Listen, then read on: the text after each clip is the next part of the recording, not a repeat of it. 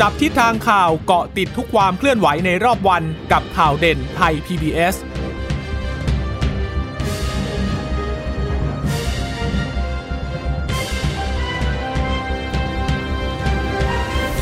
วัสดีค่ะ สวัสดีค่ะต้อนรับคุณผู้ฟังสู่ข่าวเด่นไทย PBS นะคะ พบกันเป็นประจำทุกวันจันทร์ถึงศุกร์บ่ายๆ แบบนี้ค่ะ อัปเดตข้อมูลข่าวสารที่เกิดขึ้นในรอบวัน วันนี้ 11 มกราคม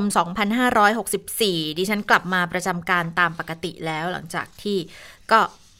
ไปหนึ่งสัปดาห์ หยุดปีใหม่ หยุดปีใหม่นะคะจริงค่ะๆทางภาครัฐเขาขอความร่วมมืออย่าเพิ่งเดินทาง แต่ว่ามันดิฉันไม่ได้บอกไม่ได้กลับบ้านมาสองปีแล้วไม่ไงเป็นไรค่ะที่ฉันบอกคุณผู้ฟังไปแล้วอ๋อว่าบอกคุณไปแล้วจิรตาใช่ไหมเนี่ยกลับบ้านแต่ไม่รู้ว่าจะต้องมีระบบการเรื่องของแรงงานตรงแรงงานตัวกักตัวไหมคะด่านนี้ฉันยังไม่เจอเลยจริงอะปะอันนี้พูดตรงโอ้ๆเอาจริงๆคือตอนไปเชียงใหม่อะเจอแต่ว่าด้วยความที่บ้านเราอะไม่ได้เข้าไปทางเมือง คือแยกไปอีกอำเภอหนึ่งดังนั้นพอถึงทางเลี้ยว มันก็เลี้ยวปุ๊บ แล้วพอเลี้ยวปุ๊บเราก็มองไปอีกด้านหนึ่งตรงถนนหลักค่ะอ๋อมีด่านอยู่ตรงนู้นอืมแต่เราเลี้ยวมาแล้วไงอืมเลี้ยวไปอีกอำเภอหนึ่งแต่ปรากฏว่า ก็อำเภอหางดงอะ ก็ติดอำเภอเมืองอะ ก็ไม่มีด่านไม่มีอะไรทั้งนั้น แต่ลงไอ้ไอ้ CM ชนะนะ เชียงใหม่ที่อืมที่เขาให้ลง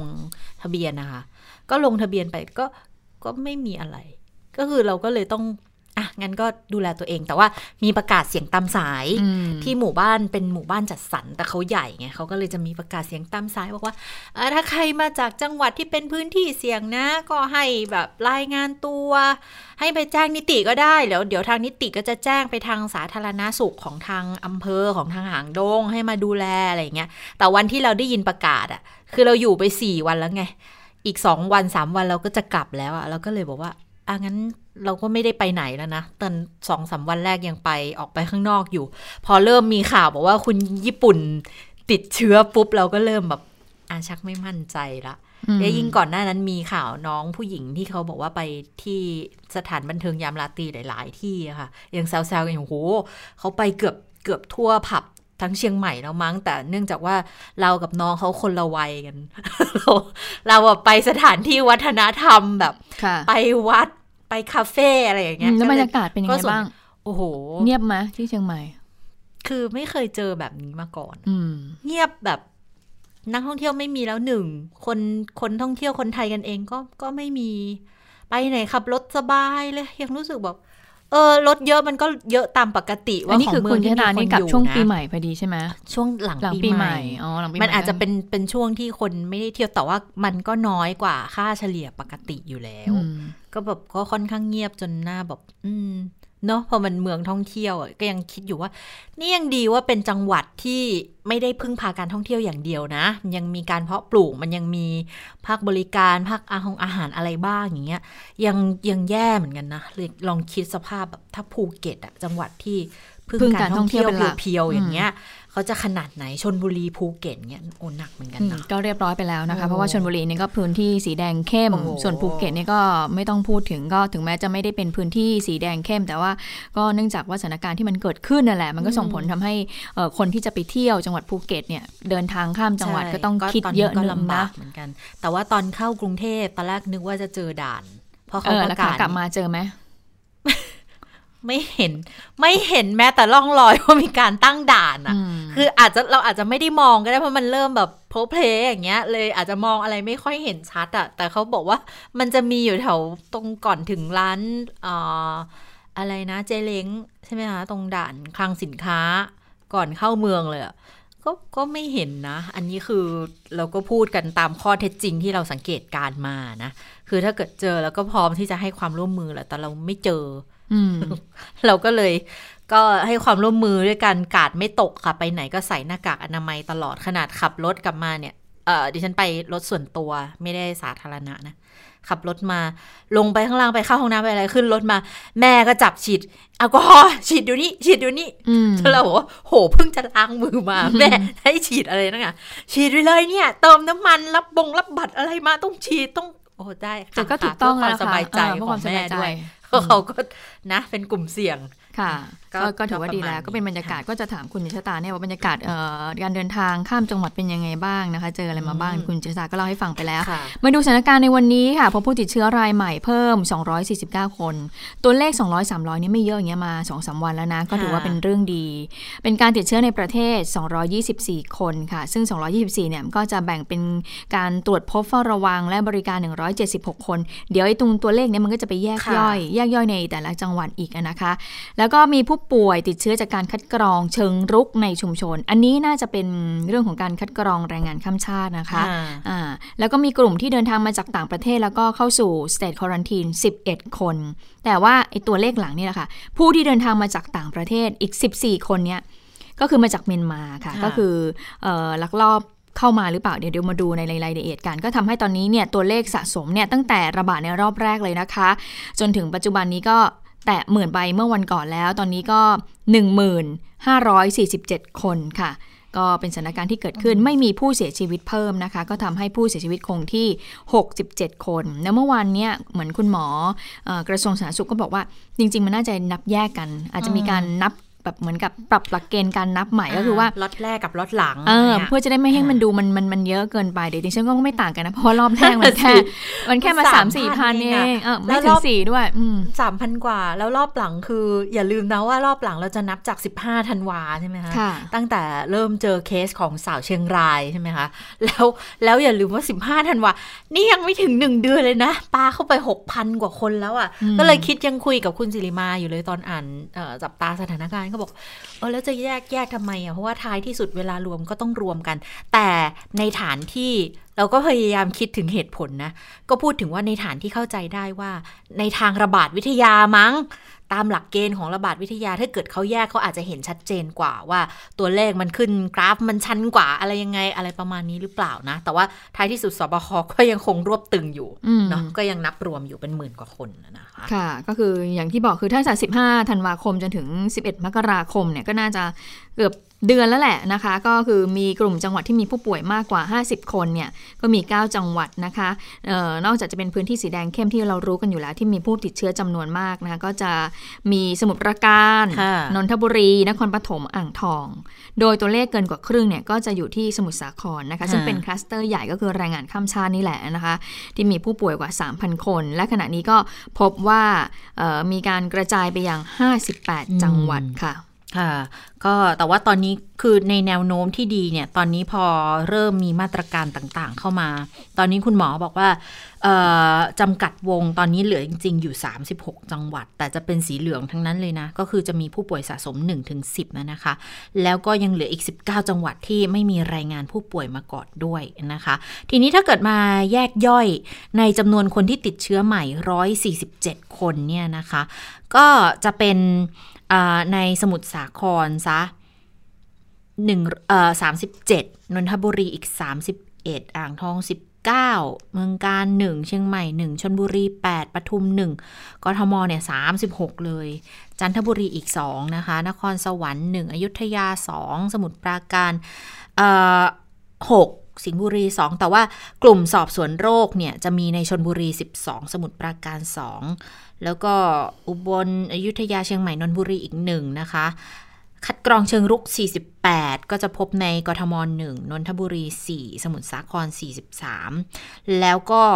กลุ่มคนที่เดินทางเข้าประเทศมาก็จะมีจากเมียนมาอีก 14 ผ่านเข้าตากนะคะ 13 คนเป็นคนไทยมีเมียนมาอีกหนึ่งคน อันนี้โรงพยาบาลแม่สอดเขาก็รับดูแลอยู่ นี่ก็จะเป็นจำนวนของผู้ป่วยที่มีการตรวจคัดกรองเชิงรุกด้วยนะคะ แล้วก็ไปตรวจกลุ่มเสี่ยง ที่เป็นผู้สัมผัสเสี่ยงสูงอยู่แล้วด้วยนะคะค่ะ ซึ่งวันนี้เนี่ยก่อนที่คุณหมอเนี่ยจะพูดเรื่องของตัวเลขผู้ติดเชื้อที่เพิ่มขึ้นเนี่ยวันนี้คุณหมอก็มีการอัปเดตเรื่องของแอปพลิเคชันหมอชนะหลังจากเมื่อสัปดาห์ที่ผ่านมาจะมีดราม่าเกี่ยวกับหมอชนะ แต่ก็มันก็ส่งผลดีนะคะในถ้ามุมมองในแง่ดีก็คือว่าก็ทำให้มีคนโหลดแอปพลิเคชันหมอชนะเพิ่มมากขึ้น อย่างวันนี้คุณหมอก็รายงานบอกว่า จากเดิมเนี่ยมีแค่ 5.96 ล้านนะคะล้านครั้งนะคะ ตอนนี้เนี่ยมีการโหลดเพิ่มนะคะเป็น 6.34 ล้านครั้งแล้วนะคะ แต่ว่าตัวเลขสำคัญก็คือการลงทะเบียนก็คือบางคนโหลดนะแต่ยังไม่ได้มีการลงทะเบียนคุณชะตาลงหรือยัง ลงแล้วโหลดแล้วแล้วก็ลงทะเบียนแล้วด้วย แล้วแล้วมันต้องต้องถ้าเกิดใช้พวก iPhone หรืออะไรเงี้ยเขาจะถามด้วยนะ ว่าคุณจะอนุญาตให้ติดตามหรือเปล่าอืมก็ต้องติ๊กให้เขาติดตามได้นะว่าไม่งั้นมันก็ไม่มีผลนะค่ะค่ะก็เพิ่มเป็น 4.4 ล้านล้านคนนะคะวันเดียวก็เพิ่มเนี่ย 1.5 ล้านคนทีเดียวนะคะ คุณหมอก็ขอบคุณในเรื่องนี้ไปฟังเสียงของคุณหมอในประเด็นนี้กันค่ะ มีการดาวน์โหลด เฉพาะ 24 ชั่วโมงที่ผ่านมาขึ้นไปที่ 6.34 ล้านครั้งนะครับ จากเดิมเมื่อวานนี้อยู่ที่ 5.9 ล้านครั้งนะครับ 5 ล้านกว่าเกือบเกือบ6ล้านวันนี้ 6 ล้านกว่ากว่า แต่ตัวเลขที่สำคัญมากกว่าการดาวน์โหลด ดาวน์โหลดนี่อาจจะใส่แค่ในเครื่อง แต่พอมาดูตัวเลขของคนที่ดาวน์โหลดเสร็จแล้วลงทะเบียนเลย ยิ่งชื่นใจเข้าไปนะครับวันนี้มาอยู่ที่ 4.4 ล้าน คือ 4 ล้าน4แสน 7,201 คน อันนี้เรียกเป็นคนได้เลยนะครับ เพราะว่าท่านต้องแสดงตัวเอง ท่านต้องลงนี้ วันเดียวเพิ่มขึ้นมาที่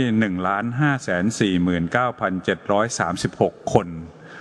ขอบพระคุณทุกๆ คนที่อยู่ในนี้ รวมถึงผมก็อยู่ในหนึ่งใน 4 ล้านกว่าคนนี้ด้วย ขอบพระคุณในความร่วมมือ ขอบพระคุณในความสามัคคีของคนไทย ใจของพวกเราตรงกันที่เราจะมาช่วยกันเพื่อที่จะสร้างภาวะทางสังคมที่ดีนะครับ ในการที่จะเกื้อหนุนกัน แล้วก็ช่วยเหลือซึ่งกันและกัน เราไม่ได้ต้องการจับผิดใครแต่โครงข่ายของหมอชนะ จะช่วยบอกกับเราว่าเราปลอดภัยไหมวันนี้ หรือใครที่มีความเสี่ยงก็จะถูกดึงมา แล้วเอาข้อมูลนั้นมาบอกกับท่าน เพื่อให้ท่านได้มาเข้ารับการดูแลโดยเร็ว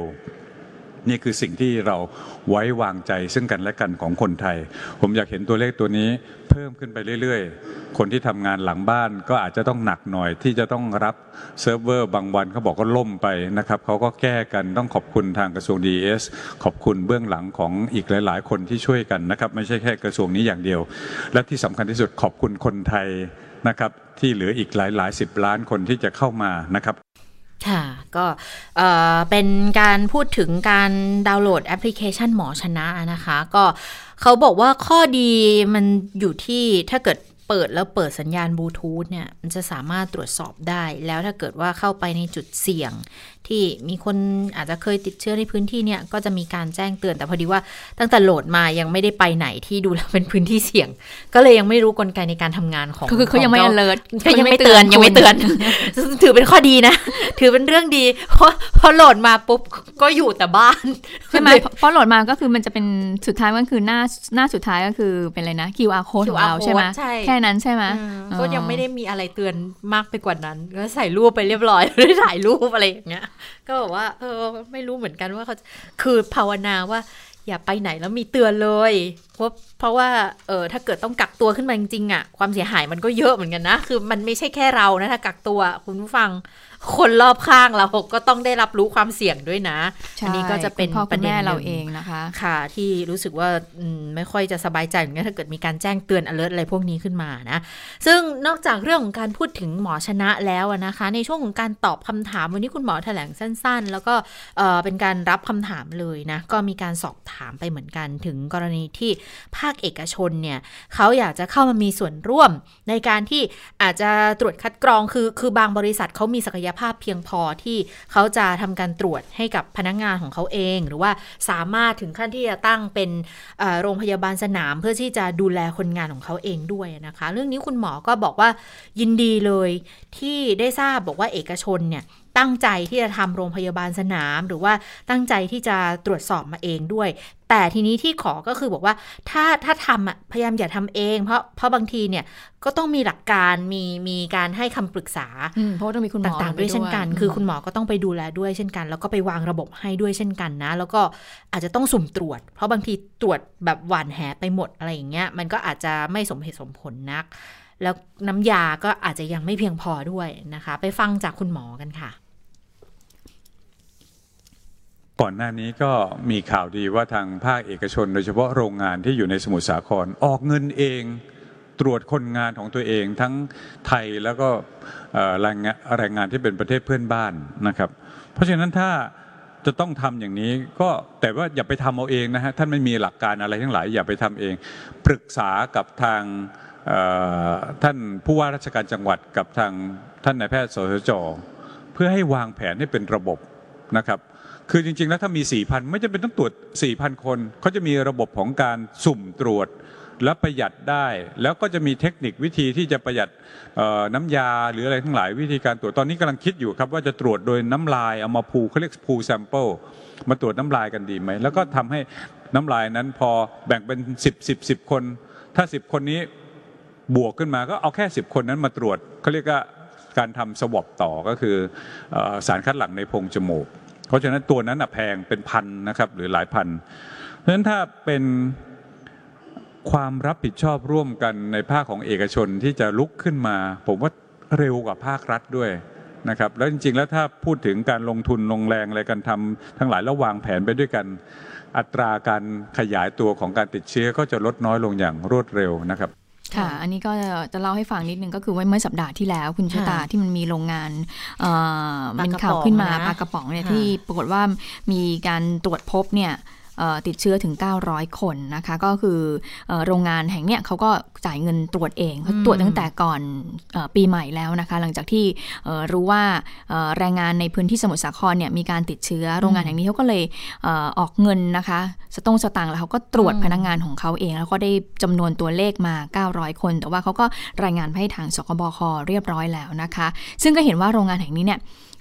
กำลังจะตั้งโรงพยาบาลสนามอืมหรืออาจจะมีแล้วก็ได้นะคะตอนนี้แต่ค่ะว่าเป็นโรงพยาบาลสนามที่อยู่อีกพื้นที่หนึ่งก็คือแล้วคนที่เอ่อตรวจพบเนี่ยติดติดเชื้อโควิด -19 เนี่ยแล้วที่เหมือนกับรักษาหายแล้วอะนะคะ ที่บอกว่าครบ 14 วันแล้วเนี่ยเห็นบอกว่าจะเริ่มกลับเข้าไปทำงานในโรงงานแล้วนะคะอืมอืมก็เพราะฉะนั้นก็จะเห็นภาพของโรงงานเนี่ยมีแรงงานกลับเข้าไปทำงานบ้างแล้ว เพราะว่ามันครบ 14 วันจากที่มีการกักตัวไปเรียบร้อยแล้ว แล้วก็เห็นว่าโรงงานค่ะแห่งนี้เนี่ยจะมีการตั้งโรงพยาบาลสนาม แต่ว่าโรงพยาบาลสนามที่ตั้งขึ้นเนี่ยไม่ได้อยู่ในพื้นที่จังหวัดไม่ได้สมุทรสาครนะอ๋อคือจะไปอยู่ในพื้นที่อีกพื้นที่หนึ่ง ก็คือหลังจากนี้ก็คือเออก็ก็คือกลับมาทำงานตามปกติแหละอ่าและหลังจากนี้ก็คือว่าถ้าหากว่าตรวจพบว่าเอ่อใครติดเชื้อโควิด -19 เขาก็จะไปให้ไปพักฟื้นอยู่ที่นั่นเลย ใช่ก็คือให้แยกกันเลยอืมนะคะว่าเอ่อคนที่ติดเชื้อก็จะอยู่ที่นั่นค่ะนะคะ ใครที่ไม่ติดเชื้อก็ทำงานต่อไปค่ะนะคะ ซึ่งเรื่องของโรงค่ะพยาบาลนะโรงพยาบาลสนามถือว่าสำคัญเหมือนกันค่ะนะคะ ดูเหมือนจะแบบเอ่อ มีประชาชนในพื้นที่ออกมาต่อต้านมีการคัดค้านเหมือนกัน ก็คือก็เข้าใจได้เนาะเพราะว่าอยู่ดีๆเนี่ยมีผู้ติดเชื้อมามา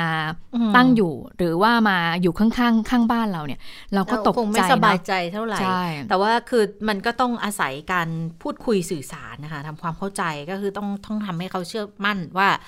คือไปอะอยู่ในพื้นที่นั้นนะอืมแล้วต้องต้องยืนยันกับเขาบอกว่าไอ้โรคเนี้ยอย่างที่คุณหมอ วันนี้คุณหมอก็พูดบอกว่าอืมผมยืนอยู่ตรงนี้คนเดียวห่างจากคนผู้อื่นคนในระยะอืมสองเมตร มันไม่ได้ไปติดง่ายขนาดนั้น คือต้องต้องต้องต้องเน้นน่ะถึงเราจะพูดกันบ่อยๆ แล้วก็ตามว่าเว้นระยะห่างมันช่วยได้ แต่ว่าก็ต้องเน้นย้ำเรื่องความเข้าใจว่า เชื้อมันไปตามละอองฝอยมันไม่ได้ลอยไปตามอากาศ ดังนั้นถ้าเกิดว่าคุณเว้นระยะห่างประมาณนึง แล้วก็คุณล้างมือบ่อยๆ คุณสวมหน้ากากอนามัยมันก็เป็นเป็นเกราะที่จะช่วยป้องกันได้แล้ว อันนี้น่าจะต้องเน้นย้ำในการเอ่อทำความเข้าใจในเรื่องนี้ด้วยนะ ในสถานที่ที่อาจจะต้องไปตั้งโรงพยาบาลสนาม เพราะอย่าลืมว่าตอนนี้เนี่ยกำลังจะทำโรงพยาบาลสนามเพิ่มค่ะเนื่องจากว่าคนที่ติดเชื้อกลุ่มหลังเนี่ยไม่มีอาเชื้อการ ไม่มีคือไม่แสดงอาการอืมแล้วก็แต่มีเชื้ออยู่ในตัวดังนั้น ก็ต้องเอาเชื้อให้มันหมดมแล้วพอไม่แสดงอาการก็ก็ไม่จำเป็นจะต้องไปเบียดบังเอ่อเตียงในโรงพยาบาลค่ะเพราะว่าไม่อย่างนั้นมันก็จะไปกระทบกับการรักษาพยาบาล ผู้ป่วยโรคอื่น ๆ ด้วยเช่นกัน เขาก็เลยมองว่าตั้งเป็นเป็นโรงพยาบาลขณะสนามแบบนี้น่าจะเป็นทางออกที่ดีอืมก็คือกักเชื้อแล้วก็แยกจากคนที่ไม่มีอืมเชื้อ แล้วก็คนที่มีเชื้อก็แยกกันไปเลยค่ะแล้วก็หายปุ๊บสองอาทิตย์ ก็กลับมาทำงานกลับปมากติทำงานได้ปกติค่ะ ซึ่งดิฉันก็ไปพูดคุยกับคุณหมอเอ่อทวีค่ะนะคะเอ่อซึ่งเป็นที่ปรึกษากรมควบคุมโรคและกรมการแพทย์ด้วยคุณหมอก็เราบอกว่านี่คุณให้ไปดูเนี่ยที่ต่างประเทศอย่างที่เรารู้กันเวลาต่างประเทศเนี่ยอืมถ้าเคสหนักๆเนี่ยเขาจะถึงส่งโรงพยาบาลใช่ไหมคะค่ะแต่ถ้าเกิดสมมติว่าคุณป่วยแล้วคุณไม่มีอาการ แต่คุณรู้ว่าคุณป่วยโควิด -19 เนี่ยเขาจะให้คุณอยู่บ้านต้องกักตัวอยู่ที่นะบ้านเออเขาไม่ให้คุณออกไปไหน แต่ว่าเขาจะมีส่งเจ้าหน้าที่มาดูด้วยนะว่าเออคุณอยู่ในบ้านหรือเปล่า ให้ได้คุณเนี่ยโทรไปปรึกษาทางโทรศัพท์อย่างเดียวเท่านั้น ถ้าเกิดสมมุติว่าคุณเป็นเคสหนักขึ้นมานั่นแหละ ถึงเอ่อคุถึณงเนี่จะยได้เข้าโรงพยาบาล ใช่เขาถึงจะมีรถมารับคุณเนี่ยเข้าโรงพยาบาล ซึ่งคุณหมอทวีก็บอกว่านี่แหละ พอเกิดว่าคุณติดเชื้อสมมติดิฉันติดเชื้อเลยฉันก็อยู่ในบ้านกักตัวใช่ไหมดิฉันก็อยู่ร่วมกับคนอื่น สมมติอืมคุณนิชตาอยู่กับดิฉันเนี่ยคุณนิชตาอาจจะมีฉันก็อาจจะเสี่ยงด้วย ใช่เราอาจจะแยกการใช้สิ่งของกันพื้นที่แต่ทีนี้ต่างๆว่าเราเราเราใช้พื้นที่สาธารณะร่วมกันอยู่ คุณเจษตาก็มีสิทธิ์ มีความเป็นไปได้ที่คุณเจษตาอืมอาจจะติดเชื้อโควิด -19 จากดิฉันได้ นี่แหละค่ะก็บอกว่าไอ้เคสที่มันเกิดขึ้นในอเมริกา หรือว่าชาติตะวันตกหลาย ๆ ที่เนี่ยจะเห็นว่าเพราะว่าเขามันเพราะว่าเขาใช้ระบบอย่างนี้ไง เพราะฉะนั้นคุณหมอทวีเนี่ยซึ่งก็เอ่อคุณหมอก็เชี่ยวชาญเรื่องของโรคติดเชื้ออืนะมเขาบอกว่าคุณหมอว่าไอ้เรื่องของโรงพยาบาลสนามอะก็เอาโมเดลมาจากทหารแหละแล้วก็ใส่วาง concept แล้วก็เอาเรื่องของสาธารณสุขเข้าไป แล้วก็มองว่าโรงพยาบาลสนามเนี่ยถือว่ามีความสำคัญมาก เพราะว่าจะช่วยแยก ผู้ป่วยที่มีอาการน้อย หรือไม่มีมีอาการนั้นออกมา จากกลุ่มที่ปกตินะคะ จากกลุ่มก้อนใหญ่อย่างนี้ค่ะแหละ เมื่อมารักษาตรงนี้แล้วเนี่ยมันก็จะอยู่ในส่วนนี้หากครบ 14 วันก็จะกลับไปได้ หรืออีกส่วนหนึ่งก็คือว่าเอาคนที่มีเคสหนักๆนี่แหละที่อยู่ในโรงพยาบาลแล้วก็ดีขึ้นละ ดีขึ้นดีขึ้น แต่ว่าไม่จำเป็นต้องอยู่ ไม่จำเป็นต้องไม่อยู่ต้องอยู่โรงพจยาบาลนจนกว่าเชื้อจะหมดใช่ แต่ว่าให้สังเกตออกมาพักฟื้อานการข้างนอกได้ใช่มาพักฟื้นแล้วก็มาอยู่ที่นี่แหละนะคะ ก็คือจะช่วยลดในเรื่องของความแออัดในโรงพยาบาลหลักได้ อันนี้ก็เป็นคอนเซปต์ที่อืมหลักการที่คุณหมอเอ่อคุณหมอทวีเนี่ยก็ได้มีการบอกเอาไว้นะคะ ส่วนสิ่งที่คุณหมอกังวล เพราะว่าหลายคนกังวลไง เพราะว่าชาวบ้านกังวลว่า อ้าวถ้าเกิดสมมติมีใครติดเชื้อแล้วเกิดเสียชีวิต แล้วเกิดเราไปติดเชื้อตรงนี้ขึ้นมาทำยังไง คุณหมอบอกงั้นขอฝากไปถึงเรื่องนี้เหมือนกันนะเพราะว่ามีหลายคนเข้าใจผิดนะ คุณหมอบอกว่าศพมันไอมันจามไม่ได้ เพราะฉะนั้นไม่ติดนะ ไปฟังเสียงของคุณหมอในประเด็นนี้กันค่ะ เรามีระบบอยู่แล้วฮะ ระบบเนี่ยนะเวลาเวลาที่มีการล้างมือล้างน้ำต่าง ๆ เนี่ยนะมันก็จะเข้าสู่ระบบของการการการฆ่าเชื้อด้วยนะครับ มีบ่อพักแล้วก็มีฆ่าเชื้อ เชื้อเนี่ยนะฮะขอเรียนให้ทราบเอ่อทางเอ่อทางการแพทย์นิดหนึ่งค่ะเชื้อเหล่านี้เนี่ยมันไม่สามารถลอยลอยๆอยู่ในสิ่งแวดล้อมได้ มันต้องมีมันต้องมีนะฮะอืมมีเซลล์ของมนุษย์หรือสัตว์เนี่ยนะฮะอยู่ในนั้นให้มันมีชีวิตอยู่อืมและแล้วชีวิตที่มันอยู่เนี่ย มันก็ไปอยู่ตามเซลล์ ถ้าเซลล์นั้นประมาณสักสิบชั่วโมงตายมันก็ตายด้วย ตายพร้อมกัน แต่ถ้ามันล่องลอยออกมาอยู่ใน อยู่ในสิ่งแวดล้อมธรรมดา เดี๋ยวมันก็ตายหมดฮะแล้วนอกนอกจากนั้นนอกสิ่งแวดล้อมเนี่ย มันก็จะมีความเป็นกรดเป็นด่างมันฆ่าหมดเลยฮะอืมอ่าเพราะฉะนั้นสิ่งเหล่านี้เนี่ย เวลาที่จากโรงเอ่อจากโรงพยาบาลเนี่ยที่มีการฆ่าเชื้อเกี่ยวกับไอ้สุขาภิบาลที่ออกจากออกจากโรงพยาบาลเนี่ย ต้องมีความมั่นใจครับ ค่ะ อันค่ะอันนี้มันเป็นมันเป็นมาตรฐานอยู่แล้วนะครับ ไม่ต้องกังวลนะครับค่ะท่านไม่ต้องกังวลค่ะอืมอ่าอันนี้คุณหมอก็พูดถึงเรื่องของเออระบบเอ่อ สุขภิบาลค่ะกำจัดสิ่งปฏิกูลทั้งหลายใน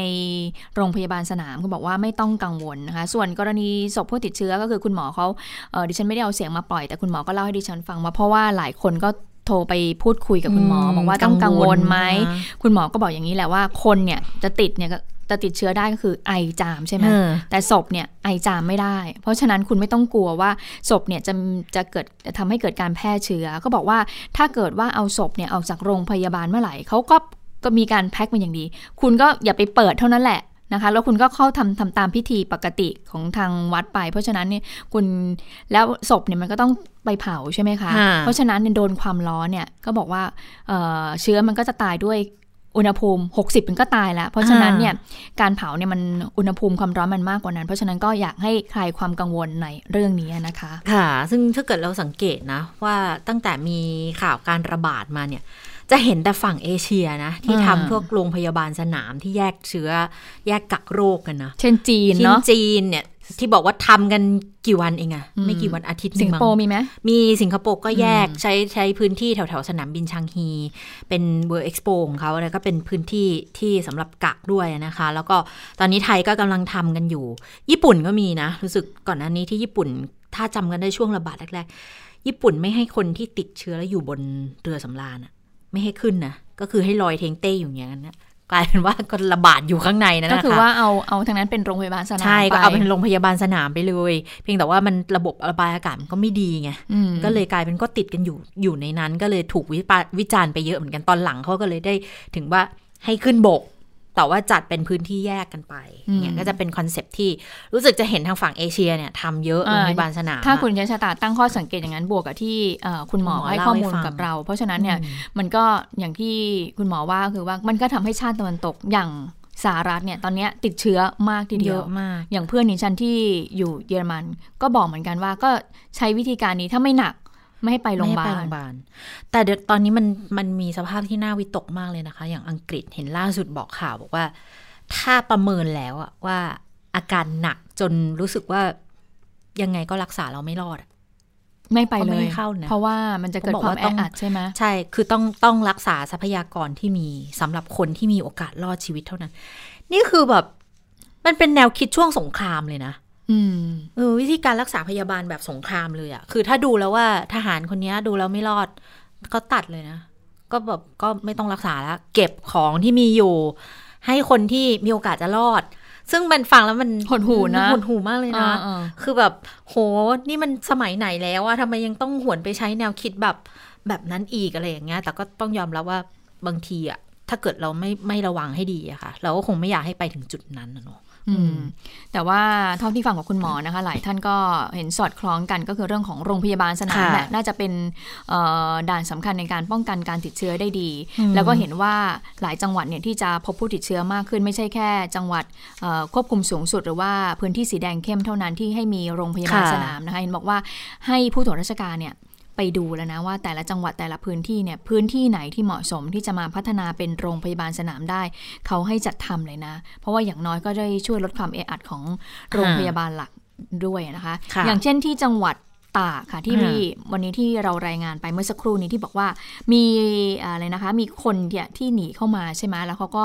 เป็นชาวเมียนมาแล้วก็ติดเชื้อโควิด -19 แล้วก็รักษาอยู่ที่โรงพยาบาลแม่สแม่อสอดดใช่ไหมคะอืมเอ่อก็ปรากฏว่าทางจังหวัดตากเนี่ย เห็นบอกว่ามีเตรียมละเตรียมที่จะใช้สนามกีฬาเทศบาลนครแม่สอดเนี่ยเอ่อทำพื้นที่เป็นโรงพยาบาลสนามไป เพราะว่าโรงพยาบาลแม่สอดเนี่ยก็อยู่ติดกับชายแดนเลย เพราะฉะนั้นก็จะเริ่มมีเนี่ยจำนวนผู้ติดเชื้อเพิ่มมากขึ้นละ ทีนี้ก็เลยจะต้องไปหาพื้นที่โรงพยาบาลสนามด้วยนะคะค่ะคือต้องต้องเริ่มรองรับกันแล้วอย่างคุณหมอทวีสินเองก็พูดเหมือนกัน ก็บอกว่าเดี๋ยวจะไปที่อุบล วันนี้จะเดินทางไปที่อุบลนะคะ ไปดูการตั้งโรงพยาบาลสนามที่อุบลเลย ซึ่งอุบลนี้เราไม่ได้เห็นเลยนะว่าเขามีตัวเลขที่เยอะจนจนจนหน้าวิตกนะ แต่ก็ต้องเริ่มแล้วค่ะ เพราะว่าอาอาจจะต้องมีการวางระบบเอาไว้แล้ว แล้วก็เดี๋ยวคุณหมอบอกว่าเดี๋ยวพรุ่งนี้จะไปอำนาจเจริญต่อด้วย ไปรับฟังข้อมูลไปเก็บข้อมูลอาจจะไลฟ์สดมาด้วยนะ อันนี้ก็จะเป็นส่วนหนึ่งในการทำงานเอ๊ะอย่างแต่ว่ากรุงเทพไม่มีโรงพยาบาลสนามไหมคะ มีที่เขาเรียกว่า hospital ป่ะ คือกรุงเทพไม่น่าห่วงนะเพราะเพราะโรงพยาบาลเยอะมากแล้วก็ไม่น่าห่วงเดี๋ยวคุณยิตา เออแต่คนป่วยเยอะคนป่วยเยอะนะคะ แล้วเขาก็ปะปนกับใช่เราเนี่ย ทุกวันนี้เขาเดินกันเขาเดินสวนไม่กับเราหมายหรือถึงเปล่าว่าก็ไม่รู้นะเออหมายถึงว่าศักยภาพในการที่จะหาสถานที่อะเพราะว่าอย่าลืมว่าโรงแรมเยอะ ใช่ไหมคะอืมอาจจะกันสักโรงแรมหนึ่งแล้วก็เห็นว่าที่ธรรมศาสตร์ลังสิตอะอ่าใช่ใช่ก่อนหใช่น้าวันั้นนี้น่ะนะเขาเคยทำแล้วตอนนี้เขาเปิดอีกรอบแล้วค่ะอืมที่ธรรมศาสตร์ลังสิตแต่อันเนี้ยคือไม่รู้ว่าจะนับเป็นของกรุงเทพหรือของปทุมไงอืมว่าพื้นที่ตั้งอะ อยู่ไม่อยู่ที่ปทุมไม่เป็นไร เพราะว่าขณะที่ชนบุรีเลยเขาก็มีโรงพยาบาลสนามใช่ไหมแต่ว่าอ่าเขาก็รับผู้ป่วยจากระยองเนี่ยมาก็รักษาที่นี่ได้อ่าส่งต่อกันมาได้เหมือนค่ะกันอันนี้ก็อยู่ไม่ไกลกรุงเทพเท่าไหร่นักนะใช่คะก็จะอยู่ที่คลองหนึ่งที่คลองหลวงปทุมธานีนะคะ ที่ธรรมศาสตร์ลังสิตวันนี้เปิดอีกรอบแล้วเหมือนกันนะส่วนอีกกรณีหนึ่งที่บอกว่าอ่ากังวลว่าจะจะทำให้เกิดเป็นอีกคลัสเตอร์ก็คือ การมั่วสุมยาเสพติดอืมนะว่าเรามีข่าวเรื่องไอ้โคเคนนมผงใช่ไหมเคนมผงอะไรนั่นนะนะคะ แล้วก็เลยมีการสอบถามคุณหมอด้วยเหมือนกันว่าเนี่ยอย่างเงี้ยมันจะเป็นการเพิ่มความเสี่ยงในการระบาดไหมก็คุณหมอก็ก็พูดเหมือนกันว่า อันนี้มันก็เสี่ยงเหมือนกันนะ เพราะว่าก่อนหน้านี้เนี่ยเคยใช้เป็นพรกฉุกเฉินแบบประกาศเคอร์ฟิวเลยนะ แล้วก็ไปจับเลยกลุ่มที่รวมกลุ่มมั่วสุม มันจะมีมั่วสุมหลักๆ คือเล่นการพนนัน มัวสุมยาเสพติด อันเนี้ยพอมีเรื่องคลัสเตอร์อสถานบันเทิงขึ้นมาแล้ว เรื่องของการพนันขึ้นมาแล้วเนี่ย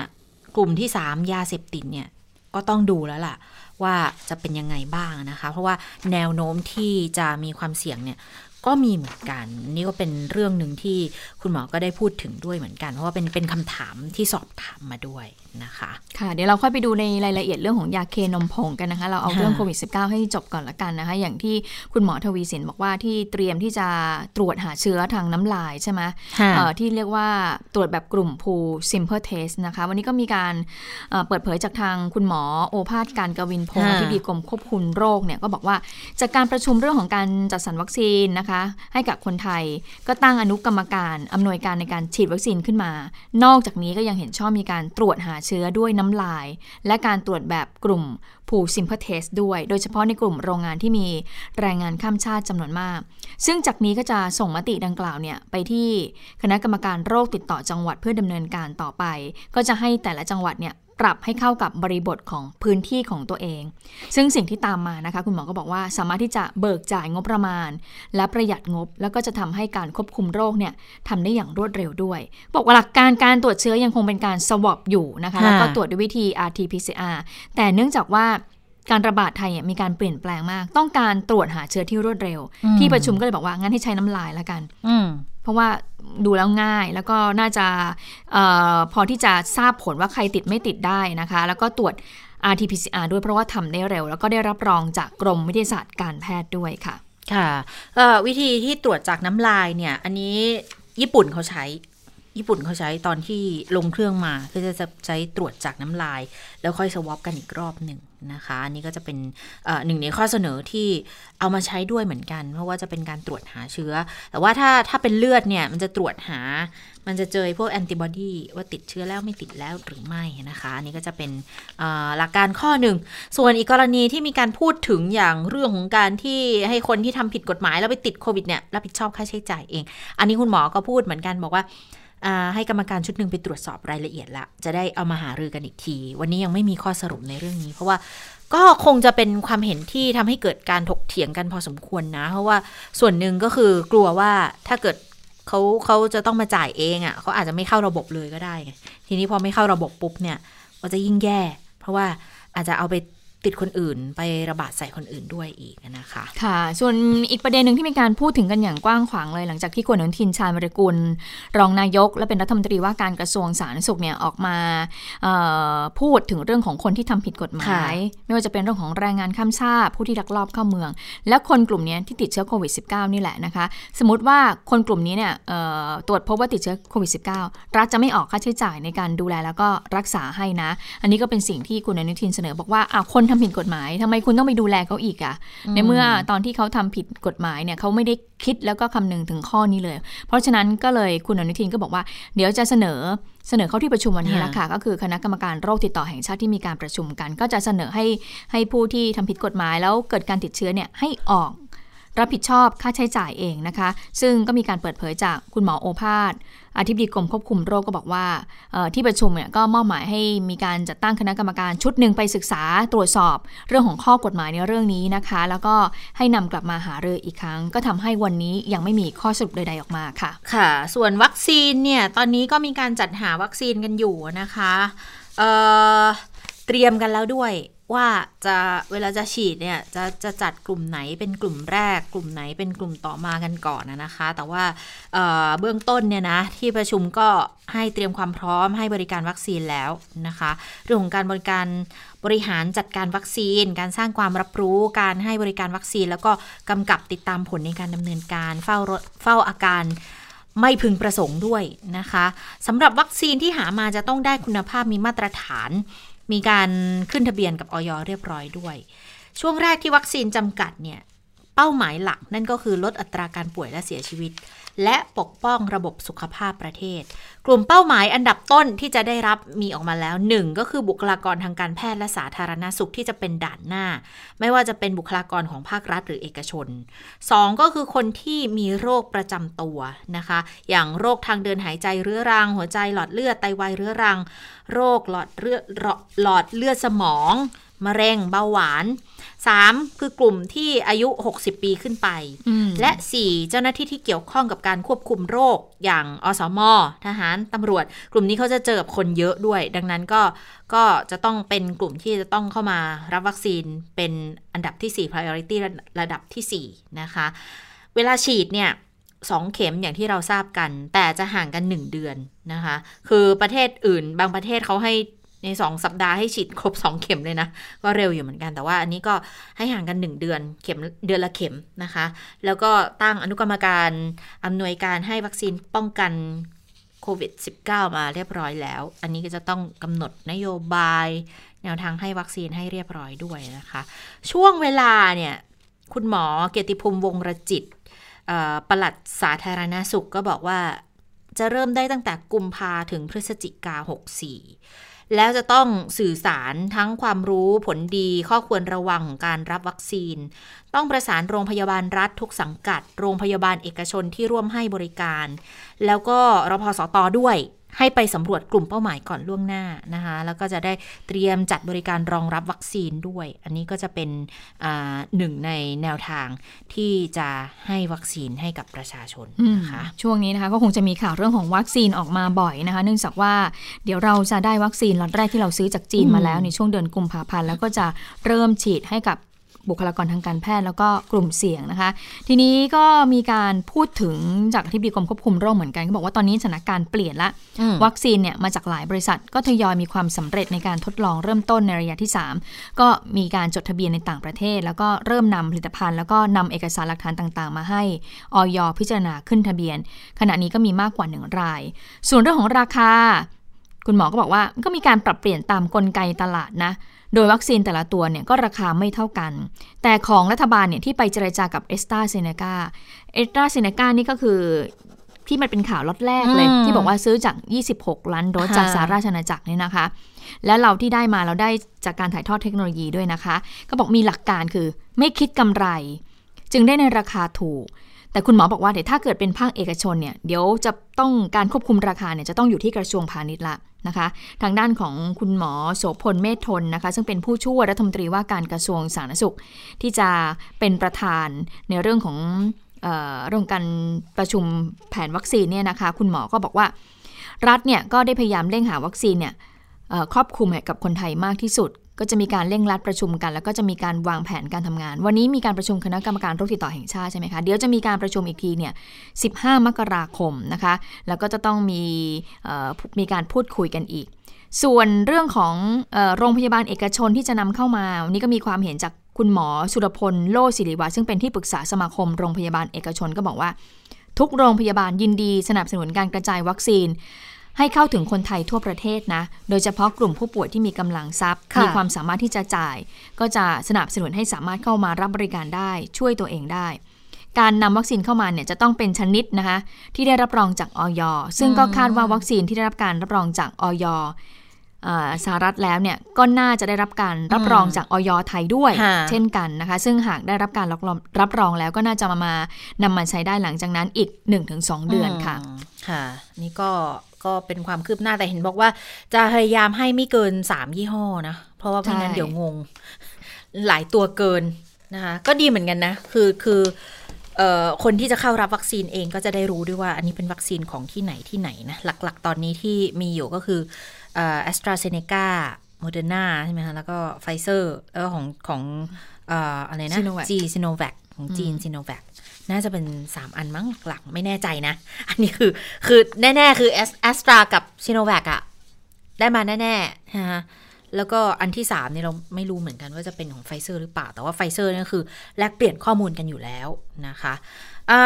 เรื่องของผู้ติดเชื้อวันนี้ก็ยังมีเพิ่มอยู่อีกนะ คือหลังจากที่สบครายงานตัวเลขสรุปรวม 24 ชั่วโมง แล้วก็แต่ละจังหวัดเขาก็มีรายงานก็เหมือนกัน อันนี้เฉพาะกรุงเทพตอนนี้เนี่ย37 นะคะ ล่าสุดที่พบเนี่ยจะแบ่งได้เป็น 2 กลุ่ม กลุ่มแรกก็คือไปพื้นที่เสี่ยงอาชีพเสี่ยงสัมผัสผู้ติดเชื้อ 36 เป็นคนไทย 26 เมียนมา 10 นะคะ แล้วก็คัดกรองเชิงรุกอีกหนึ่งคนเป็นคนไทย ตอนนี้ยอดผู้ติดเชื้อสะสมของกทม 15 ธันวาถึง 11 มกราเนี่ย 456 คน เป็นอันดับ 4 รองจากสมุทรสาคร ชนบุรี แล้วก็ระยองนะ เออ ใครว่ากทมไม่เสี่ยงนะ จริงๆ ก็เสี่ยงนะดังนั้นเสี่ยงมากสิคะก็ไม่น่าประหลาดใจที่จะต้องมีการจัดตั้งโรงพยาบาลสนามอย่างที่เราบอกอืมนะคะโรงพยาบาลธรรมศาสตร์ที่ปทุมธานี อันนี้ก็มีเอ่อคุณหมอหลายท่านไปไปช่วยกันดูด้วยนะคะ ค่ะ มาดูผลกระทบนิดนึงนะคะ เรื่องของโควิด -19 ส่งผลกระทบต่อเศรษฐกิจยังไง วันนี้ก็มีการเปิดเผยจากทางหอการค้าหอการค้านะคะ ทางประธานที่ปรึกษาศูนย์พยากรณ์เศรษฐกิจและธุรกิจนะคะ ก็มีการพูดถึงดัชนีความเชื่อมั่น ประจำเดือนธันวาคมปี 63 เมื่อเดือนที่แล้วนี่เองก็พบว่า ดัชนีความเชื่อมั่นลดลงค่ะ จากระดับ 33.7 ก็มาอยู่ที่ 31.8 ก็ปรับตัวลดลงต่ำสุดในรอบ 6 เดือน นับตั้งแต่เดือนกรกฎาคมปี 63 หลังจากที่มีการระบาดโควิด -19 รอบใหม่ ส่วนผลกระทบโดยตรงต่อภาวะเศรษฐกิจของประเทศ โดยเฉพาะการยกเลิกการจัดงานปีใหม่งานรื่นเริง รวมถึงการความไม่แน่นอนในการจะล็อกดาวน์ไม่ล็อกดาวน์นี่นะคะ ก็ทำให้กิจกรรมทางเศรษฐกิจหยุดชะงัก ประกอบกับประชาชนไม่สามารถเดินทางท่องเที่ยวได้นะคะทางนี้ผู้ประกอบการเนี่ยก็ขอให้รัฐบาลเนี่ยใช้มาตรการทางการเงินค่ะ ด้วยการลดอัตราดอกเบี้ย ชะลอการจ่ายภาษี ช่วยพยุงการจ้างงาน รวมถึงจะต้องควบคุมการระบาดให้ได้โดยเร็ว รวมถึงเร่งสร้างความเชื่อมั่นในการลงทุน แล้วก็ใช้งบประมาณของรัฐในการอัดฉีดเม็ดเงินลงสู่ระบบเศรษฐกิจ เพื่อเป็นการประคับประคองไม่ให้เกิดการซุดตัวไปมากกว่านี้นะคะ นอกจากนี้ก็บอกว่าก็เป็นห่วงนะภาวะเศรษฐกิจของประเทศ หลังจากนี้อีก 3 เดือนเนี่ยหากดูแลควบคุมระบาดไม่เห็นผลเป็นรูปธรรม มีผลเลยค่ะ มีผลเลยคะต่อการจ้างงาน หรือการปลดคนงาน โดยขณะนี้อัตราการว่างงานอยู่ที่ร้อยละสองแล้ว หากมีตัวเลขการว่างงานเพิ่มขึ้นมากอีก ก็จะส่งผลกระทบทำให้ภาวะเศรษฐกิจของประเทศนั้น ได้รับผลกระทบอย่างหนักเลยนะคะ อันนี้ก็เป็นสิ่งที่ทางมหาวิทยาลัยได้มีการคาดการณ์กันเอาไว้ค่ะ ค่ะ ดูแล้วน่ากังวลเหมือนกันนะ เกี่ยวกับการระบาดของโควิด -19 เนี่ยนะคะ อันนี้อาจจะเป็นส่วนหนึ่งที่ทำให้มีการพูดถึงการลดภาระค่าใช้จ่าย ให้กับทางภาคบริการอย่างโรงแรมด้วยนะ เพราะว่าวันนี้ก็มีรายงานบอกว่า คุณพิพัฒน์รัชกิจประการค่ะรัฐมนตรีว่าการกระทรวงท่องเที่ยวและกีฬาเขาประชุมหารือกันเกี่ยวกับเรื่องนี้แหละการระบาดของโควิด -19 เนี่ยนะคะที่เกิดต่อภาคธุรกิจ ก็มีการพูดคุยกับหลายฝ่ายที่เกี่ยวข้องเลย แล้วหารือกับทางผู้ประกอบการด้านการท่องเที่ยวด้วย มี 5 สมาคมที่มาคุยด้วย ว่าจะจะบรรเทาผลกระทบได้ยังไง ข้อสรุปอย่างนี้ค่ะบอกว่าทางกระทรวงท่องเที่ยวและกีฬาเนี่ยจะนำมาตรการที่เคยช่วยไปเมื่อการระบาดครั้งแรกไปเสนอต่อคอรมออีกครั้งหนึ่ง ก็คืออพรุ่งนี้ด้วยนะคะ จะนำหนังสือรวบรวมข้อเรียกร้อง ที่ต้องการความช่วยเหลือของผู้ประกอบการเสนอให้กับนายกด้วย มันก็จะมีหลักๆกก็คือการเข้าถึงสินเชื่อดอกเบี้ยต่ำซอฟท์โลน การตั้งกองทุนช่วยเหลือผู้ประกอบการที่ได้รับผลกระทบ ส่วนทางสมาคมโรงแรมค่ะ เขาขอลดค่าไฟ ขอสักร้อยละ 15 ประมาณ 3-4 เดือน จนกว่าจะสามารถเดินทางท่องเที่ยวได้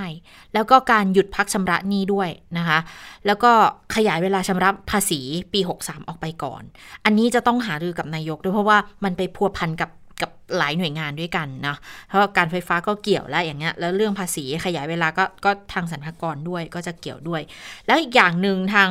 รัฐมนตรีท่องเที่ยวบอกว่าจะพูดจะไปคุยกับทางสาธารณาสุขด้วย ในการจัดทำโฮเทลควอรันทีนหรือว่ากักตัวภายในบริเวณโรงแรมก็จะเป็นคล้าย ASQ หรือมั้ง แต่อันนี้เนี่ย คือเขาจะให้ลักษณะของนักท่องเที่ยวเนี่ย ออกจากห้องพักมาผ่อนคลายบริเวณโรงแรมหรือรีสอร์ทที่มีรั้วรอบขอบชิดได้ คือก่อนหน้านี้เคยเคยเสนออกักตัวในสนามกอล์ฟแล้วนะคะ แต่ว่าคือต้องต้องตรวจเชื้อก่อน ใครไม่พบเชื้อก็ไปออกรอบได้เลย อันนี้จะเป็นการกระตุ้นภาคการท่องเที่ยวด้วยก่อนที่จะมีวัคซีน นะคะ แต่ว่าอันนี้ต้องต้องให้สาธารณาสุขเขาดูแลกันอีกทีหนึ่ง คือต้องคุยให้ตกผลึกกับทางสาธารณาสุขอีกที อย่าลืมนะก่อนหน้านี้ไอ ASQ ที่เคยมีปัญหากันบอกว่า คุณผู้หญิงชาวฝรั่งเศสใช่ไหมคะ ที่ติดเชื้อใน ASQ เนี่ย ติดมายังไงก็ยังไม่รู้เลยนะ แต่ว่าก็ยังมีแนวคิดแบบนี้มาอีก แต่ว่าก็คงจะต้องคุยกับสาธารณาสุขให้ตกผลึกกันก่อน นะคะ ค่ะะทีนี้มาดูความเห็นในเรื่องของแก้ไขปัญหาผลกระทบทางด้านเศรษฐกิจ แล้วก็เยียวยาประชาชนกันหน่อยจากทางพรรคเพื่อไทย เพราะว่าวันนี้เนี่ยก็มีการจัดเสวนา รับมือโควิดอย่างไรไม่ให้ประเทศพัง ก็มีแกนนำพรรคเพื่อไทยเนี่ยร่วมเสวนากันหลายคน แต่ว่าวันนี้การเสวนาของพรรคเพื่อไทยเขาเป็นแบบ new normal นะคะ คุณเจ้าตาคุณผู้ฟังคะเพราะว่าเขาให้โฆษกพรรคเนี่ยเป็นคน พูดคนเดียวกับสื่อนะคะ แล้วหลังจากนั้นเนี่ยเขาก็จะมีการไทม์เลยเอ้ยเขาซูม เขาก็จะให้แต่ละคนเนี่ยซูมเข้ามาว่ามีความคิดเห็นอย่างไรนะคะก็มีหลายท่านที่ได้แสดงความคิดเห็นเข้ามาในวันนี้ ทั้งคุณนพดลปัทมะนะคะซึ่งเป็นประธานคณะกรรมการนโยบาย และวิชาการของพรรคเพื่อไทยนะคะมาดูคุณนพดลกันก่อนก็ว่ายังไงกันบ้างเขาบอกว่ารัฐเนี่ยต้องมีมาตรการสร้างรายได้นะกระจายโอกาสแล้วก็เพิ่มความสามารถในการแข่งขันให้กับประชาชน สร้างแพลตฟอร์มการเรียนออนไลน์ จัดหาอุปกรณ์ให้เด็ก ที่ขาดแคลนเร่งสร้างแล้วก็เพิ่มทักษะใหม่ ๆ ให้กับคนตกงาน ให้กับคนทำงานแล้วก็ตกงานรองรับตลาดที่เปลี่ยนแปลงไปทางเทคโนโลยีนะคะ แล้วก็ก็มีการพูดถึงเรื่องของส่งเสริมมาตรการหาไรายได้เข้ารัฐที่ไม่ใช่เพียงภาษีเท่านั้น อันนี้ก็คือคุณนพดล ส่วนอีกคนนึงค่ะ คุณพิชัยนริธพานรองหัวหน้าพักเพื่อไทยก็บอกว่า รัฐบาลยัง ยังจัดระเบียบงบประมาณแบบเก่าๆอยู่นะ มีปัญหาเพราะว่างบจัดซื้ออาวุธ งบด้านความมั่นคงมโหฬารแล้วก็โตขึ้นทุกปี มาวันนี้เนี่ยรัฐบาลต้องคิดใหม่ทำใหม่บ้างแล้วแหละ ต้องลดงบประมาณลงเพื่อนำมาฟื้นฟูเศรษฐกิจ นอกจากนี้ก็ต้องลดภาระประชาชนในเรื่องของค่าน้ำค่าไฟด้วย โดยภาครัฐสนับสนุนบางส่วนเป็นระยะเวลา 3 เดือน รวมถึงการลดภาษีน้ำมันดีเซลลง 5 บาทต่อลิตรด้วย อันนี้เป็นเพียงส่วนหนึ่งนะที่ทางพรรคเพื่อไทยเขามีความเห็น เสนอเข้ามายังภาครัฐค่ะ ค่ะ เดี๋ยวไปปิดท้ายสั้นๆ กับเรื่องของยาเคนมผงนะคะวันนี้เนี่ยทางโฆษกสำนักงงานตำรวจแห่งชาติพลตำรวจตรียิ่งยศเทพจำนงก็ออกมาพูดเรื่องนี้เหมือนกัน ก็บอกว่าทางผบตรเนี่ยสั่งการให้เร่งกวาดล้างเลยนะคะ เพราะว่าพบว่ามีคนเสพแล้วเสียชีวิตแต่เบื้องต้นเนี่ย ต้องชนสูตรก่อนที่นิติเวชโรงพยาบาลจุฬาลงกรณ์คาดการบอกว่าเสียชีวิต เพราะว่าระบบหายใจและหมุนเวียนโลหิตล้มเหลว แต่จะเป็นเพราะยาเสพติดหรือเปล่า ต้องรอการวิเคราะห์โดยละเอียดอีกทีหนึ่งแต่ทีนี้เนี่ยถ้า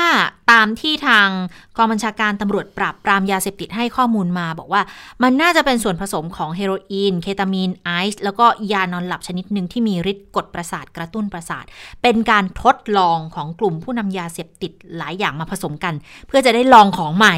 แต่มันเป็นอันตรายต่อร่างกายนะคะ ซึ่งเรื่องนี้เนี่ยทางปสค่ะพลตำรวจโทมนตรี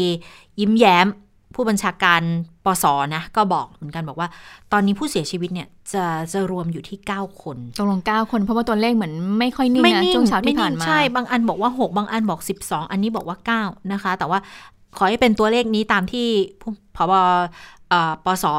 พูดกันแล้วกัน บอกว่า 9 คนนะ คือยาเนี่ยผสมเองในหมู่ผู้เสพ ให้ยามีฤทธิ์แรงขึ้นจะได้สนุกมากขึ้น แล้วก็เพิ่มมูลค่าของตัวยาด้วย ตัวยาเนี่ยน่าจะมีแหล่งที่มาจากจังหวัดปทุมธานี เพราะว่าเป็นจุดพักยา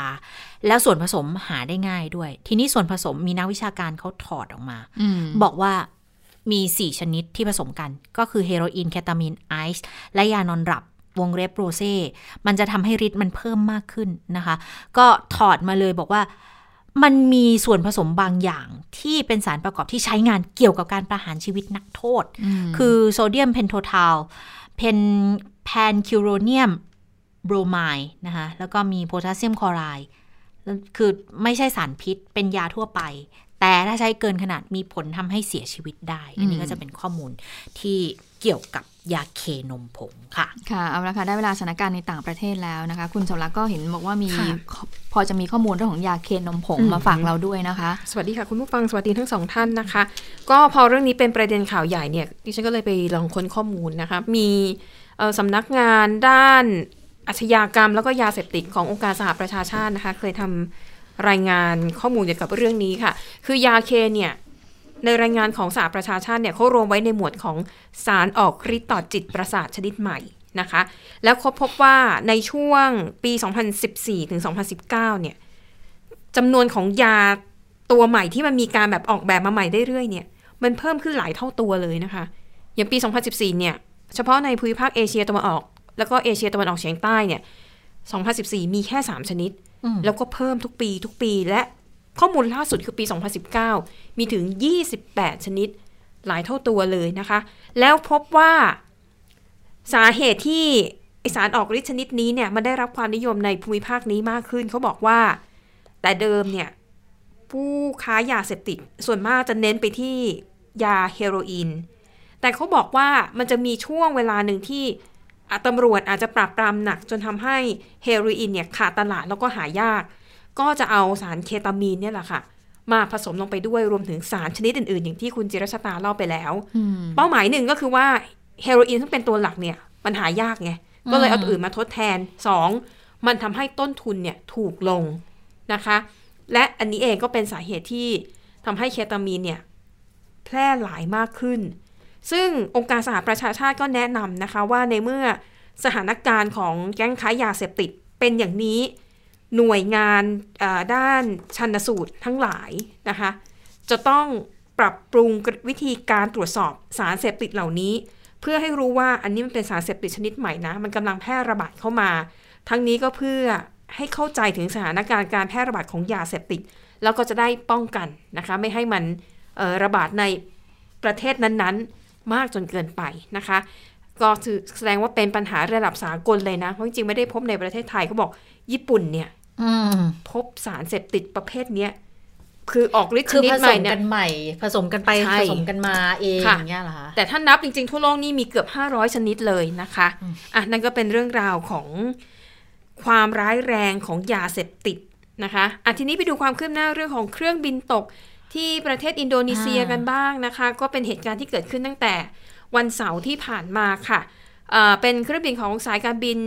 ศรีวิจายาแอร์นะคะ เป็น สายการบินในประเทศเที่ยวบินที่เกิดเหตุเนี่ยมีคนอยู่บนเครื่องทั้งหมด 62 คน ในจำนวนนี้เป็นผู้โดยสาร 50 คน ก็น่าจะชัดเจนแล้วนะคะว่าน่าจะเสียชีวิตทั้งหมด เพราะว่าความคืบหน้าที่พบล่าสุดเนี่ยคือเขาสามารถระบุจุดที่พบสัญญาณของกล่องดำได้แล้ว ซึ่งข้อมูลที่อยู่ในกล่องดำเนี่ยจะบันทึกเสียงการสนทนาในห้องนักบิน แล้วก็ข้อมูลการบิน คือถ้ากู้ขึ้นมาได้ ก็จะทำให้อ่าเจ้าหน้าที่เนี่ยทราบสาเหตุที่ทำให้เครื่องบินตก เขาบอกว่าในวันที่เกิดเหตุตอนที่เครื่องบินทะยานออกจากสนามบินในกรุงจาการ์ตานะคะเอ่อฝนตกหนักมากอืมแล้วก็พอเครื่องออกไปได้แค่ 4 นาที เขาพบว่าเครื่องบินเนี่ยลดระดับลงมาคือลดระดับความสูงลงมาถึง 10,000 ฟุต ในเวลาแค่ไม่ถึง 1 นาที โห แล้วก็สัญญาณก็หายไปจากจอเรดาร์ ก็เลย แล้วก็พบซากเครื่องบินในเวลาต่อมาก็คือตกในทะเลนั่นเองนะคะเอ่อที่น่าเศร้าก็คือว่าในรายงานข่าวเนี่ยระบุว่านำชิ้นส่วน ผู้เสียชีวิตขึ้นมาได้ คือเขาไม่ได้ใช้คำว่าพบศพกี่คนไง คือใช้คำว่าแบบชิ้นส่วน ชิ้นส่วนมนุษย์เนี่ย อันนี้น่าเศร้าแล้วก็ในจำนวนนี้มีเด็กเล็ก รวมอยู่บนเครื่องบินด้วยนะคะ แล้วก็ ในรายงานข่าวหลายสื่อเนี่ยเขาก็นำภาพสุดท้ายของหนึ่งในครอบครัวที่อยู่บนเครื่องบินเนี่ยคือถ่ายเซลฟี่ไงมีคุณแม่แล้วก็ลูกๆ แล้วก็ค่ะส่งส่งไปให้คนในครอบครัวดูค่ะก่อนเครื่องบินจะขึ้นอืมนั่นก็ถือว่าเป็นภาพสุดท้ายนะคะอะทีนี้ต้องติดตามกันต่อไปว่าจะสามารถนำกล่องดำขึ้นมาได้เมื่อไหร่ เพราะตอนนี้รู้จุดแล้วแค่รอให้นักประดาน้ำเนี่ยงมแล้วก็เอาขึ้นมานะคะ ไปต่อกันที่การเมืองสหรัฐอเมริกากันบ้างนะคะ แน่นอนสิ่งที่ยังคงวิพากษ์วิจารณ์กันอยู่ก็คือ จะถอดถอนโดนัลด์ทรัมป์แม้ว่าตอนนี้ทรัมป์เหลืออยู่เหลือเวลาอยู่ในตำแหน่งแค่อาทิตย์กว่าๆเท่านั้นเองนะคะ แต่หลายฝ่ายเนี่ยเขากลัวว่าไอ้ช่วงเวลาที่เหลือเนี่ยทรัมป์จะออกฤทธิ์ออกเดชอะไรอีกหรือเปล่านะคะ ก็ตอนนี้ก็ต้องติดตามว่าแนนซี่เพโลซีซึ่งเป็นประธานสภาผู้แทนราษฎรเนี่ย จะเคลื่อนไหวได้สำเร็จหรือไม่ เพราะว่ามันต้องอาศัยเสียงข้างมาก ของสมาชิกสภาคองเกรสนะคะ แต่ว่าเราไปดูปฏิกิริยาข้างเคียงก่อนนะคะ เป็นคำวิจารณ์จากอาร์โนชวาสเนกเกอร์คนนี้คุณผู้ฟังน่าจะรู้จักดี เพราะว่าไม่เพียงแต่เป็นดาราดังนะคะ เขายังเคยเป็นอดีตผู้ว่าการรัฐแคลิฟอร์เนียด้วย แล้วที่สำคัญสังกัดพรรคริพับลิกันอืมพรรคเดียวกับทรัมป์ค่ะแต่ออกมาวิจารณ์ทรัมป์เนี่ยหนักมากอืมบอกว่าไอ้กลุ่ม Proud Boys ซึ่งเป็นกลุ่มที่สนับสนุนทรัมป์แล้วก็บุกเข้าไปในรัฐสภาเมื่อวันที่ 6 มกราคมที่ผ่านมา เปรียบเหมือนกองทัพนาซี ที่เอ่อบุกเข้าไปทำลายชุมชนของชาวยิวเมื่อปี 1938 ถือว่าแรงมากนะคะ การหยิบยกคำว่ากองทัพนาซีขึ้นมาใช้เนี่ยสำหรับโลกตะวันตก แล้วก็ยังบอกด้วยว่าทรัมป์จะต้องถูกจารึกไว้ในประวัติศาสตร์ ฐานที่เป็นประธานาธิบดีที่แย่ที่สุดเท่าที่เคยมีมาโอ้ค่ะ แล้วก็ปิดท้ายก็อวยพรขอให้โจไบเดนว่าที่ประธานาธิบดีสหรัฐเนี่ยประสบความสำเร็จในฐานะผู้นำประเทศ และตัวเขานะคะ คุณอาโนเนี่ย จะยืนหยัดเคียงข้างไบเดนตลอดไปเพื่อปกป้องประชาธิปไตยจากผู้คุกคามอืมสมเป็นคนเหล็ก คนเหล็กเลยใช่ไหมคะแต่เดี๋ยวอะอาโนนี่เขาพับริพับลิกันไม่ใช่เหรอ ถ้าดิฉันจำไม่ผิด ก็รีพับลิกันเมื่อไงกี้คุณคุณสาวรักษ์บอกเลยเป็นพรรคพับริกัน ก็บอกพักเดียวกับทรัมป์ถูกแล้วบอกนี่ไหมอ๋อเออต้องให้คนในพักเดียวกันออกมาวิจารณ์เนี่ยมันจะถึงจะแบบเจ็บนะเจ็บหน่อย คือถ้าเป็นคนพักคู่แข่งเนี่ย เอายังเข้าใจได้ก็ว่ารู้ก็อยู่เป็นแล้วคู่แข่งนะอ่าแต่นี่พักเดียวกันนะคะ ส่วนโจไบเดนค่ะขณะนี้เขาบอกว่ามีการเพิ่มกำลังอารักขา เข้มงวดมากขึ้นในช่วงโค้งสุดท้าย ก่อนพิธีสาบานตนรับตำแหน่งในวันที่ 20 มกราคมนี้นะคะ ก็เอาเป็นว่าตอนนี้ไบเดนไม่ว่าจะเดินทางไปที่ไหนเนี่ยก็จะมีกองกำลังมีเจ้าหน้าที่ที่รักษาความปลอดภัยมากเป็นพิเศษนะคะ เพราะเขามองว่าเนี่ยในขณะที่ทรัมป์ก็ยังคงมีอำนาจ แล้วก็ไม่รู้ว่ากลุ่ม ที่มีแนวคิดสุดโต่งที่สนับสนุนทรัมป์เนี่ยวางแผนอะไรอยู่ อาจจะเหมือนในภาพยนตร์ก็ได้ วางแผนลักพาตัวไบเดนในช่วงโค้งสุดท้ายนะคะอะอันนี้ก็เป็นความคืบหน้าเรื่องของการเมืองสหรัฐอเมริกา ตอนนี้ต้องลุ้นแหละไม่แน่คืนนี้อาจจะมีข่าวเกี่ยวกับความพยายามถอดถอนโดนัลด์ทรัมป์นะต้องดูว่าจะค่ะสำเร็จหรือไม่ค่ะ ค่ะแล้วค่ะ ทั้งหมดก็คือข่าวเด่นไทย PBS ในวันนี้นะคะ เราทั้ง 3 คนลาไปก่อน สวัสดีค่ะ สวัสดีค่ะ สวัสดีค่ะ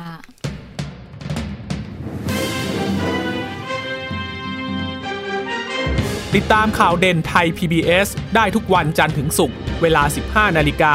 ทางไทย PBS Radio และติดตามฟังข่าวได้อีกครั้งทางไทย PBS Podcast